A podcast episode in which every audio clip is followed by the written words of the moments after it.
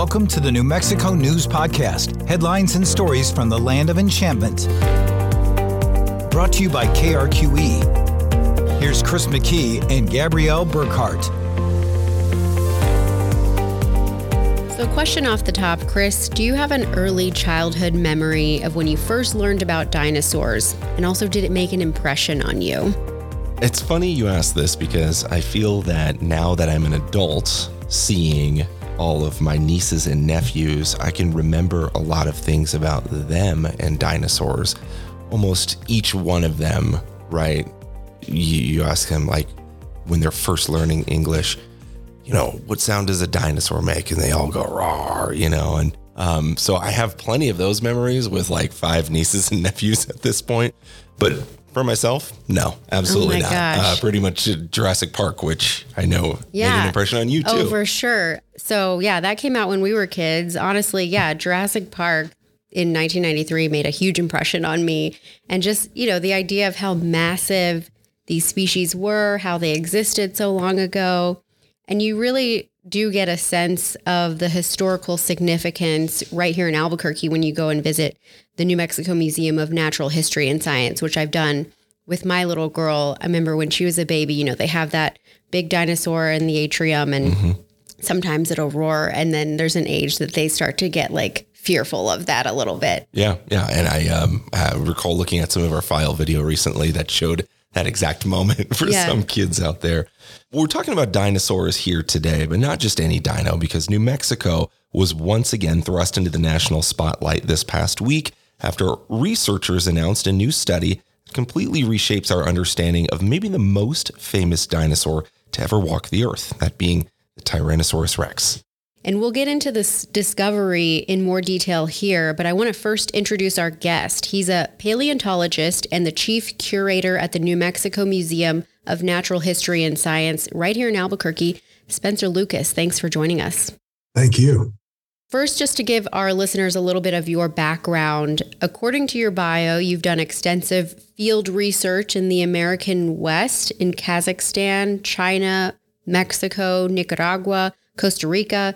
You've published books, more than a thousand scientific articles, but you're also an author on this most recent scientific study that we're talking about today involving the new identification of Tyrannosaur species. Is that correct? Absolutely.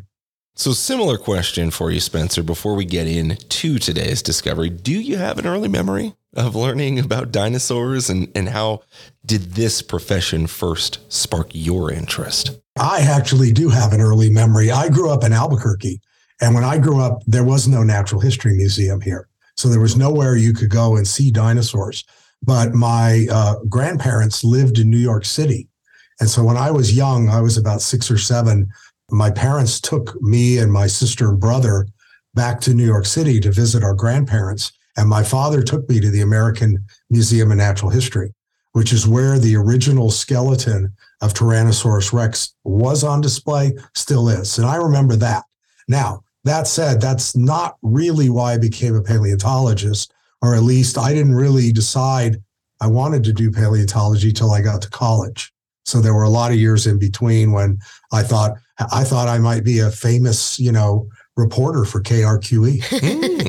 Hmm, okay. And I will say as well, I have shared that experience. I did go to the American Natural History Museum in New York City when I was sometime in middle school. I guess when I was thinking of early memories, I was thinking like infant, barely walking sort Yeah. of thing. But that was an early memory, very powerful thing, seeing those skeletons, those fossils up close, so to speak. Well, and the beauty, look, and, and to me, the perspective, the beauty is you can see them here now. If you're a kid growing up in New Mexico, you don't have to go to New York City to see great dinosaur fossils. You can come here to Albuquerque to the Natural History Museum, and we have our own dinosaur fossils on display. What was it in college, just curious, that piqued your interest or led you down the path of paleontology? Well, I was I was always interested in history. When I was in high school, I was really interested in ancient history, in European history, and when and I was interested in archaeology too. And so when I went to college, I thought for a while I might become an archaeologist. But I realized, you know, archaeologists are interested in studying the arrowheads and the clay pots and all the artifacts, the cultural objects that people make. I was more interested in the bones at the archaeological sites.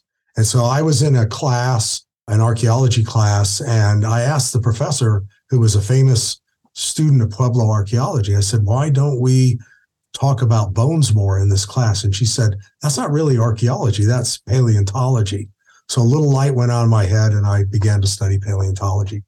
Okay. Which brings us a little bit to today. Basically, this new study published in the journal Scientific Reports identifies a subspecies or relative of the T Rex that's now known as Tyrannosaurus mcraeensis. Am I saying mm-hmm. that correctly? Yeah, and it's actually careful. It's not technically a subspecies, it's a, a whole new species. Oh, okay. Yeah, mcraeensis, it's named after a rock formation. It was called the McRae Formation that we found the fossil in. So we named the species after the rock formation the fossil came from. Okay.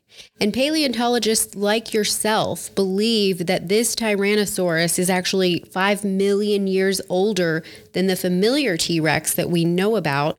All of this goes back to the discovery of a partial skull of an adult Tyrannosaurus from the Elephant Butte Reservoir in the 1980s. But the announcement of this new species just came out last week. So why is it 40 years later that we're just figuring this out? Well, when the fossil was originally found in the 1980s, we knew a lot less about Tyrannosaurus rex than we do now. So the paleontologists who first studied it, which weren't me or any of the people who worked on this project, they very logically thought it was T Rex because based on what was known at the time, it was T Rex. But we've learned a lot about Tyrannosaurus in the last 30, 40 years. So the group that published this paper were able to look at the fossil again in the light of new knowledge. And that's really a very typical way the scientific process works. You know, we think we know A today. 40 years later, we knew B. So now we have to think about both A and B and and we re-investigated the fossil and realized that given the huge amount of new information we had on T-Rex, this thing was different. Not only that, but we also were able, and, and we didn't do all this work ourselves. There, there were uh, geologists at New Mexico State University in Cruces who I worked with to get better geologic ages on the fossil. And this was interesting because we know that T Rex fossils are only found in rocks that are about 66 to 68 million years old. This fossil is about 72 million. Wow. So let's get back to that. You mentioned those differences really started to stick out to you. So, why are we calling this a new species of Tyrannosaurus? How and why did researchers come to that conclusion? Because we think the anatomical differences are so big that they indicate it's a different species. And one of the best examples is the lower jaw. The lower jaw of this new species is very shallow and long. The uh, jaw of T. rex is very deep and massive. And so that implies or indicates that this animal ate differently. It was eating different food. And that's a big deal biologically. Wow. Can you tell us more about where this fossil or skull was found in New Mexico and, and who found it? The fossil was originally found in 1983 by two members of the public, people who lived in Las Cruces, who were boating on Elephant Butte Reservoir. They weren't looking for fossils. And when they got out on the eastern shore of the lake, they happened to land at the place where this big chunk of dinosaur jaw was lying. And they recognized it as something unusual, a fossil, etc. And fortunately, they contacted the Natural History Museum. And, and this is an important point that I, I, I like to make. You know, New Mexico is a very rural state. Many people live in the state on the land, ranching, farming, and many more are hiking, fishing, camping, whatever. So people are finding things all the time out in the uh, countryside of New Mexico. So, what we want people to do, what we hope people will do, is when they find these unusual things, we want them to contact the museum or to contact a nearby university, try to get to somebody who knows something technical about what they found so that somebody who knows can say, oh, that is an important discovery or it needs to be collected in this way. And so if you think about it, if these two people had not contacted the museum, we wouldn't be here talking about it today. We're really fortunate that they did that. That's wow. really incredible. And and I know I have covered a story about I think it was a bachelor party years ago on Elephant Butte found a, a mastodon skull, I believe it was. Got it, um, yeah. And it was that same thing. You're just so glad that people are observant. They realize eh, something's different here. We should call the experts and and did it. Right. And you know, I'm I'm very passionate, as you can imagine, about New Mexico's natural history. I want us to understand the history of the state. And by that, I mean millions and millions of years of history. And this is how we understand it. It's through these fossils. And there aren't that many paleontologists working in the state. You know, there, there literally there are less than 10 people who are professional paleontologists in the state. We can't possibly find everything. We need the help of the public. And I imagine that excavation process of, you know, really getting to get a better look at this fossil that's been there for millions of years is a complicated process, right? It can be complicated. It can require special tools, it, sometimes even special chemicals in order to do it correctly. So, yeah, so what we want people to do, and of course, now, you know, in the modern, the really modern age, everybody's got a phone with a camera. So, you know, nowadays people take pictures. I, I get emails all the time of photographs people have taken of something they ran across. What is this? Is this important? Uh, back then in 83, there was no such phone use.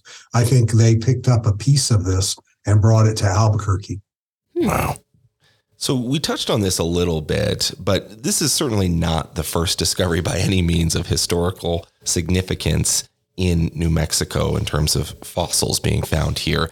In fact, New Mexico has been named the fourth state with the most dinosaur fossils found. Hundreds of them have been recorded here. So, can you tell us maybe what are some of the other big discoveries people may have heard about or would be interested in hearing about? Oh, well, you know, New Mexico, who, who, who ranked us fourth? We should be number one. who are the top three? Wyoming, Montana, Utah. We're we're at least as good as them. I always tell people, you know, if you turn on TV and you watch Nova or Discover Channel, you'll see Mongolia, Argentina, Montana. New Mexico belongs up there. Acre per acre, there are probably as many fossils in New Mexico as there are anywhere on Earth. And it's because New Mexico is a high, very dry, rocky landscape. We don't have a lot of vegetation and soil covering up the rocks that have the fossils. There have been, to answer your question though, there have been incredibly important dinosaur discoveries made in New Mexico for well over a century. You know, if you go back to the 1800s, New Mexico state fossil is a dinosaur. Do you know what New Mexico state fossil is? Ooh, I'm trying to remember this. Is it does it have to relate to the Bisti beast by any chance? No. Mm. Okay.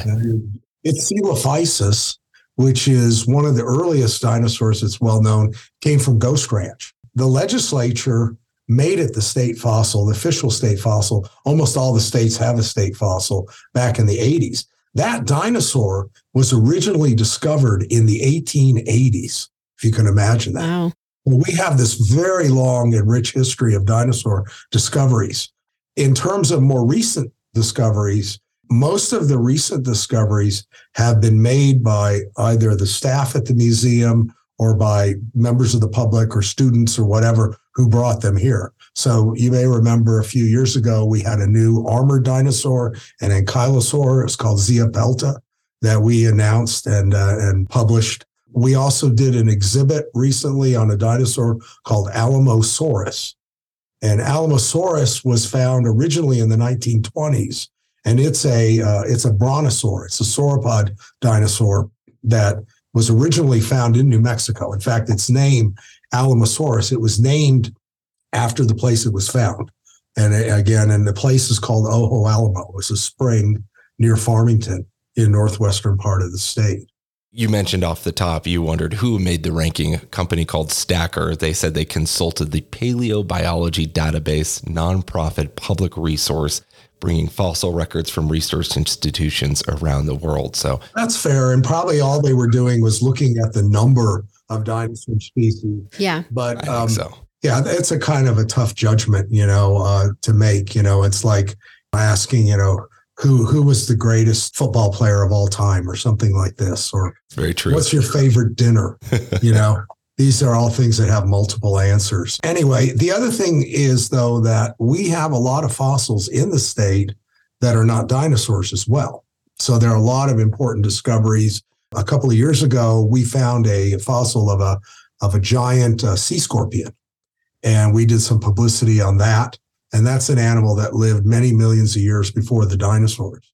So I, I always say that I'm very lucky to be a paleontologist living and working in New Mexico because we have such an incredible fossil record here.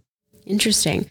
One of the things that I found interesting just reading about this recent discovery and announcement is that the closest known relatives of Tyrannosaurus are from Mongolia, but the new discovery suggests that the Tyrannosaurus lineage appeared in North America five to seven million years earlier than we thought and may have originated in the Southwest before spreading north. So, raising the question is it possible? Could the T Rex have originated in New Mexico?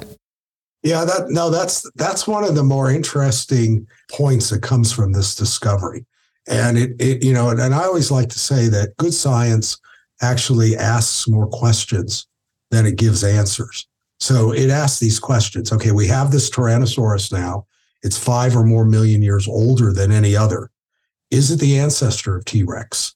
It's old and it's from New Mexico. Does it mean, right, that maybe the Tyrannosaurs originated in what's now the Southwest? Because the other popular idea, you mentioned it, was that these animals originated in Asia, in Mongolia, and then they immigrated across the Bering Land Bridge to get to North America. And that's been a subject of debate for many years. So this new discovery adds to that debate by saying, oh, look, we have this older Tyrannosaurus. It's from Southern North America. Maybe we just haven't had a good enough fossil record to really understand the origin of Tyrannosaurus. Wow. So, just for some perspective on how massive these creatures were, can you give us some metrics on how big they were, what they ate, lived off of, and, and what ultimately does this new species identification tell us about the evolution of the Tyrannosaurus? Well, okay, a fully grown Tyrannosaurus Rex, and this animal's every bit as big as T Rex, it's not small, would have been about 40 feet long. And how much it weighed depends on how you know how how beefy you make the animal. The estimate could be anywhere from a couple of tons to nine or ten tons. I that's a very squishy number to get at. You know, it's easy to say 42 feet long. You got we have complete skeletons, right. so we know how long they were. They ate in a way they ate whatever they wanted. They were the top predators of their day on land. So they were eating other dinosaurs pr- pr- primarily. They were fierce predators, and probably they even did some scavenging. This fossil is interesting because, like I said earlier, it shows a different jaw structure, which suggests that maybe the earlier members of the Tyrannosaurus lineage were eating something different than later members. So here's the problem, though. You've got this one species now at, say, about 72. Then you've got T Rex at 68 million what happened in the 4 million years in between. And we don't know that. We're going to need to find fossils to fill that gap. But something happened. Something surely happened, you know, in that interval. Either this animal is, in a sense, the ancestor of T Rex, or at least it's the cousin of T Rex. And for those of us who maybe need a refresher on what happened to dinosaurs like the T Rex, can you tell us briefly what, what led to their extinction? They went extinct about 66 million years ago, in large part because an asteroid hit the Earth. It collided in what's now the Gulf of Mexico. There was also, though, an extreme amount of volcanic activity in what's now India. And so it's interesting, you know, five years ago, the answer would have been the asteroid did it. But now there's been a lot of rethinking about this huge volcanic field. And so the volcanic field may also have played a role in the extinction of dinosaurs. I'm thinking about the land before time. Mm-hmm. Again, one of my early childhood memories of uh, you've seen the film Land Before Yeah. Time. Okay, yeah. Spielberg, yeah, had a hand in in my childhood memories of dinosaurs. Yeah. Clearly, um, another article I read about, you know, this recent publication made the point that this particular announcement of a Tyrannosaurus species, which again changes how we think about what's been a really famous dinosaur up to this point, is that this announcement will be highly scrutinized, like you said. So, where does the science go from here? Do you expect to be challenged in your research?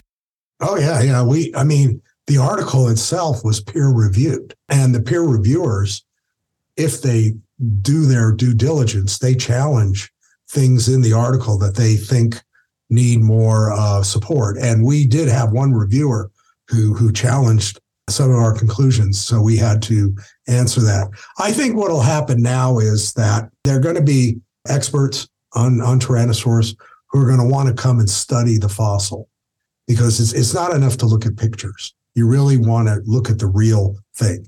So I think we're going to have people come and revisit the fossil, see if they agree with the anatomical features we talked about. For us, there's two things we're going to do.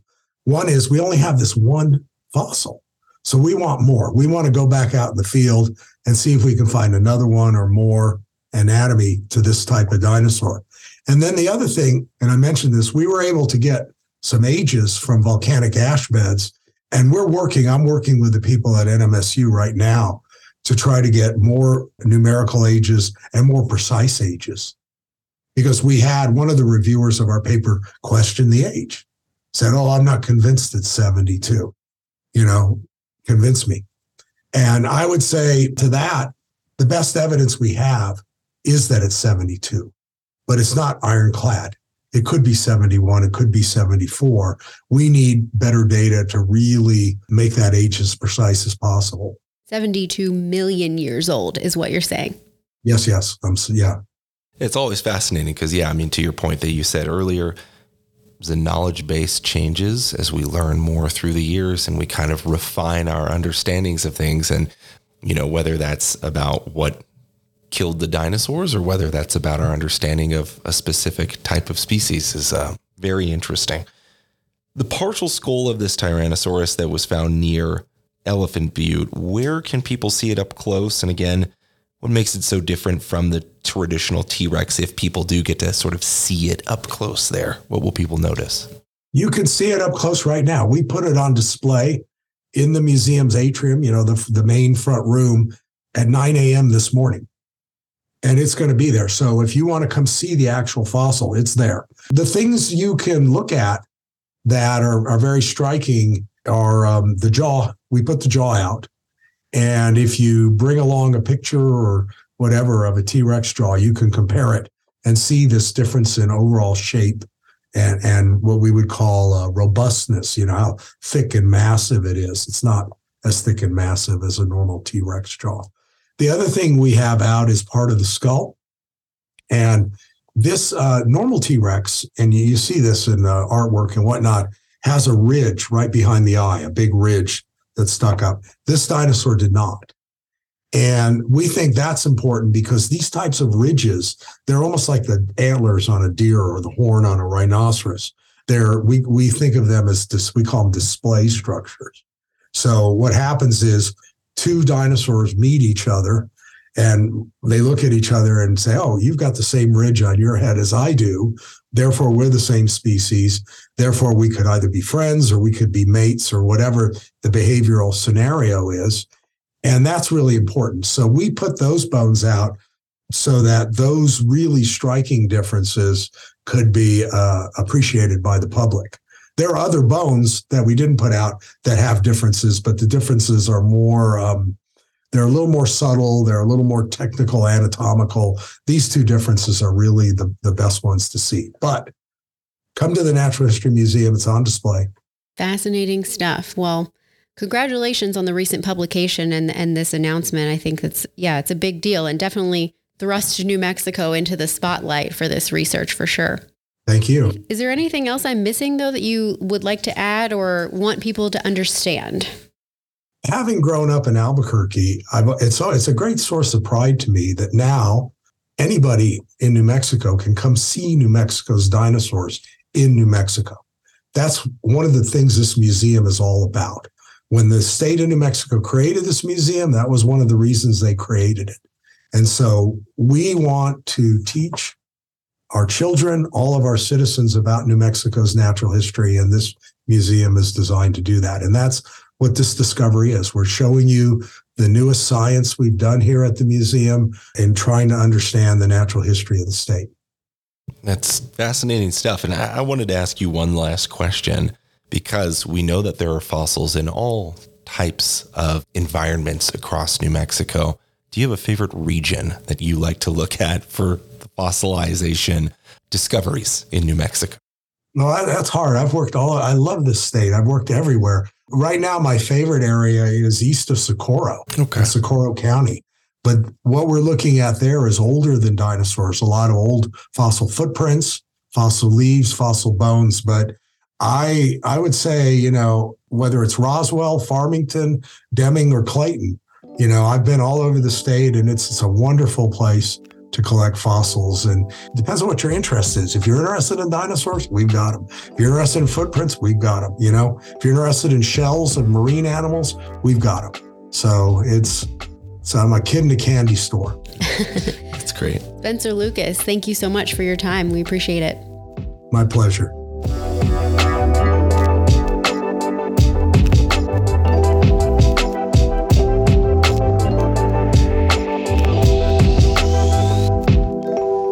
Once again, a huge thank you to Spencer Lucas. We appreciate you uh, stepping in, which is essentially a day after this big announcement to give this interview here really neat to see. I think what he was talking about, New Mexico kind of get that national spotlight, international spotlight, if you will, to show off the things that are here. And it is really remarkable from dinosaurs to sea creatures to early historical evidence of humans and their presence on the planet. It's it's just a a wealth of discovery out there and probably many more to be had. Yeah, and if you haven't been to the Natural History Museum recently, it is a really cool experience. You can walk through what feels like, you know, the volcano era and just learn so much about our history. It's just fascinating. Yeah. Speaking of volcanoes, best movie out there, Dante's Peak or Volcano. Oh, Please email in your answer. Which was better, Volcano with Tommy Lee Jones or Dante's Peak? with Pierce Brosnan and Linda Hamilton. Please let us know. Oh my goodness. Yeah. Jurassic Park wins it all, Did, in my opinion. Between the two? Between those two? Yeah, Dante's uh, Peak was pretty crazy. it was a great one. anyway, I, I, I digress. Yeah, we digress. Email us your story pitches, your ideas, and maybe your favorite movies if you want to hear our take. I'm Gabrielle.Burkhart at krqe.com via email and gburknm on social media. I'm at Chris McKee TV on social media and also chris.mckee at krqe.com. Thanks for listening.